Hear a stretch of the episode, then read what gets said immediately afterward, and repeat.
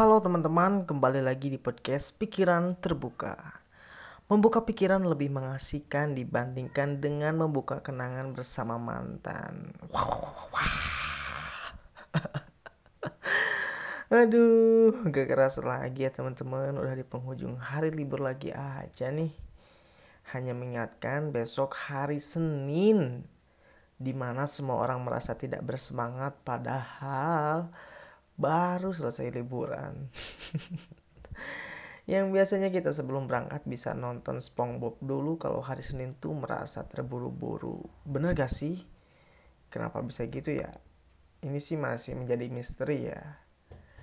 Oh iya, ngomong-ngomong tentang SpongeBob nih, ketika kita lihat kartun SpongeBob selalu ada aja scenes yang bertingkah konyol dari SpongeBob dan Patrick ya, dua sahabat itu Apalagi ketika episode di mana akan ada perlombaan hewan peliharaan.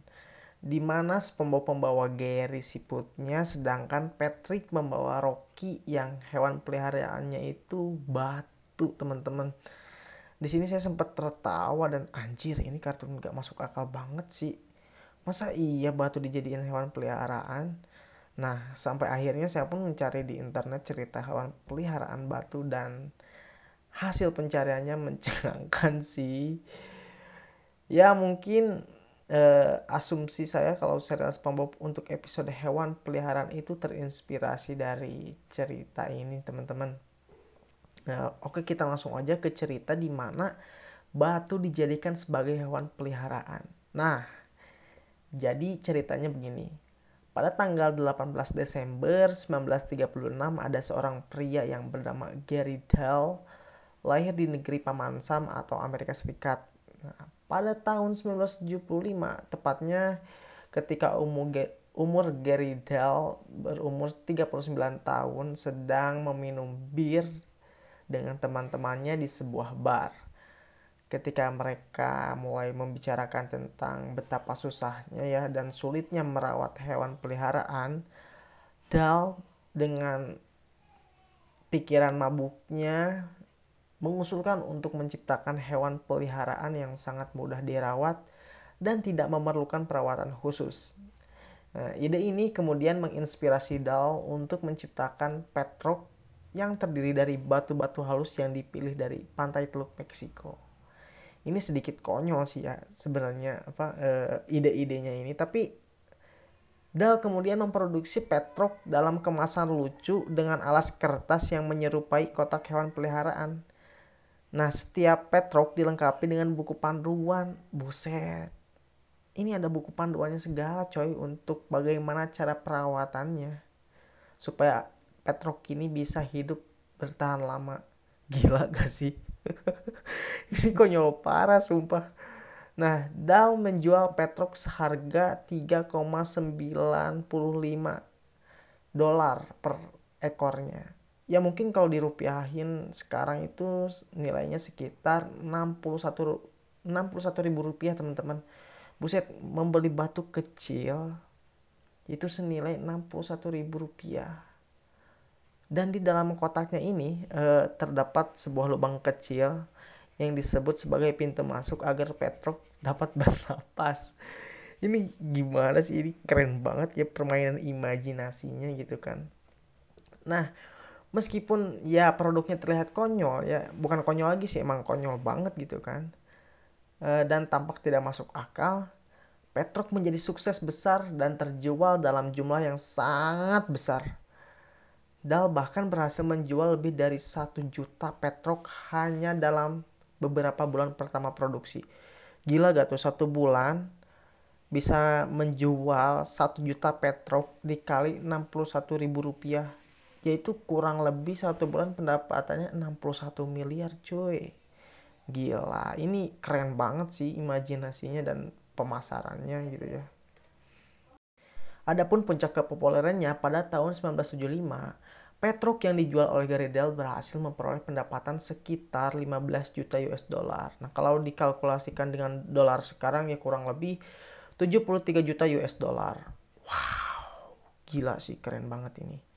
Nah, pada saat itu Garedal menjadi orang terkaya mendadak berkat Petrok yang ia ciptakan. Selain itu, ia juga sebagai pengusaha, penulis, dan pembicara publik yang sering memberikan saran bisnis dan inspirasi kepada orang-orang yang ingin memulai bisnis mereka sendiri. Nah, seperti banyak produk-produk dan tren-tren populer lainnya, popularitas Petrok akhirnya meredup dan mengalami penurunan dalam beberapa tahun setelah diluncurkan. Nah, setelah penjualan Petrok, Garidal sendiri juga mulai beralih ke bisnis lainnya dan mencoba berbagai jenis produk lainnya untuk dijual ya seperti minuman beralkohol dan bahkan pernah mencoba untuk menjual pakaian dalam wanita yang dibuat dari kain tipis dan ringan. Meskipun beberapa bisnis yang dicobanya tidak berhasil, Dal tetap dikenang sebagai salah satu pengusaha kreatif yang pernah ada dan produknya tetap menjadi bukti bahwa ide unik dan kreativitas dapat menjadi kunci kesuksesan dalam berbisnis. Dalam salah satu episode kartun SpongeBob SquarePants, karakter Patrick Star memutuskan untuk memelihara batu dan menjadikannya sebagai hewan peliharaannya. Nah, si Patrick ini mungkin menganggap batu itu sebagai teman setia dan batu adalah peliharaan yang paling sempurna. Kisah Patrick yang memelihara batu dalam kartun SpongeBob SquarePants ini mungkin terinspirasi dari fenomena Petrok yang terjadi di dunia nyata ini walaupun batu bukanlah ya bukanlah hewan gitu kan bukan hewan peliharaan namun keunikan dan kreativitas yang ditunjukkan oleh Gary Dell dengan menciptakan Petrok telah memberikan inspirasi banyak orang untuk menciptakan sesuatu yang berbeda dan unik. Nah, adapun kita bisa menarik pesan positif dari cerita Petrok ini yang pertama berpikir kreatif Kenapa berpikir kreatif? Karena berpikir kreatif dapat membuka peluang baru dalam bisnis, seperti Gary Dell menciptakan Petrok dengan berpikir kreatif dan produk yang awalnya dianggap konyol berhasil menjadi fenomena dalam dunia bisnis pada masanya. Yang kedua, berani mengambil risiko. Seorang pembisnis itu harus berani mengambil risiko karena dapat membawa kesuksesan. Gary Dell mengambil risiko dengan menciptakan produk yang tidak biasa seperti Petrok dan meskipun banyak orang yang skeptis pada awalnya, akhirnya produknya berhasil sukses di pasaran. Yang ketiga itu ada sebuah produk yang inovatif dan unik dapat menjadi kunci kesuksesan dalam berbisnis. Petrok berhasil menjadi sukses karena keunikan dan inovasinya yang memberikan alternatif bagi orang-orang yang ingin memiliki hewan peliharaan tanpa harus repot merawatnya. Dan yang terakhir, bahwa produk yang terlihat konyol dan tidak berguna bisa saja menjadi sukses. Nah, ini tergantung pemasaran dan pandangan yang tepat. Petrok mungkin terlihat konyol dan tidak berguna, namun dengan pemasaran yang tepat, produk tersebut berhasil menjadi fenomena dalam dunia bisnis. Nah, itu mungkin teman-teman yang bisa dapat dijadikan pelajaran bagi kita dari cerita Petrok ini. Kita dapat belajar untuk berpikir kreatif, mengambil resiko dan menciptakan produk yang inovatif dan unik meskipun terkadang sebuah produk terlihat konyol dan tidak berguna namun dengan pemasaran dan pandangan yang tepat produk tersebut dapat sukses dan menjadi fenomena di pasaran. Sekian podcast hari ini tentang Petrok dan kisah Patrick yang memelihara batu.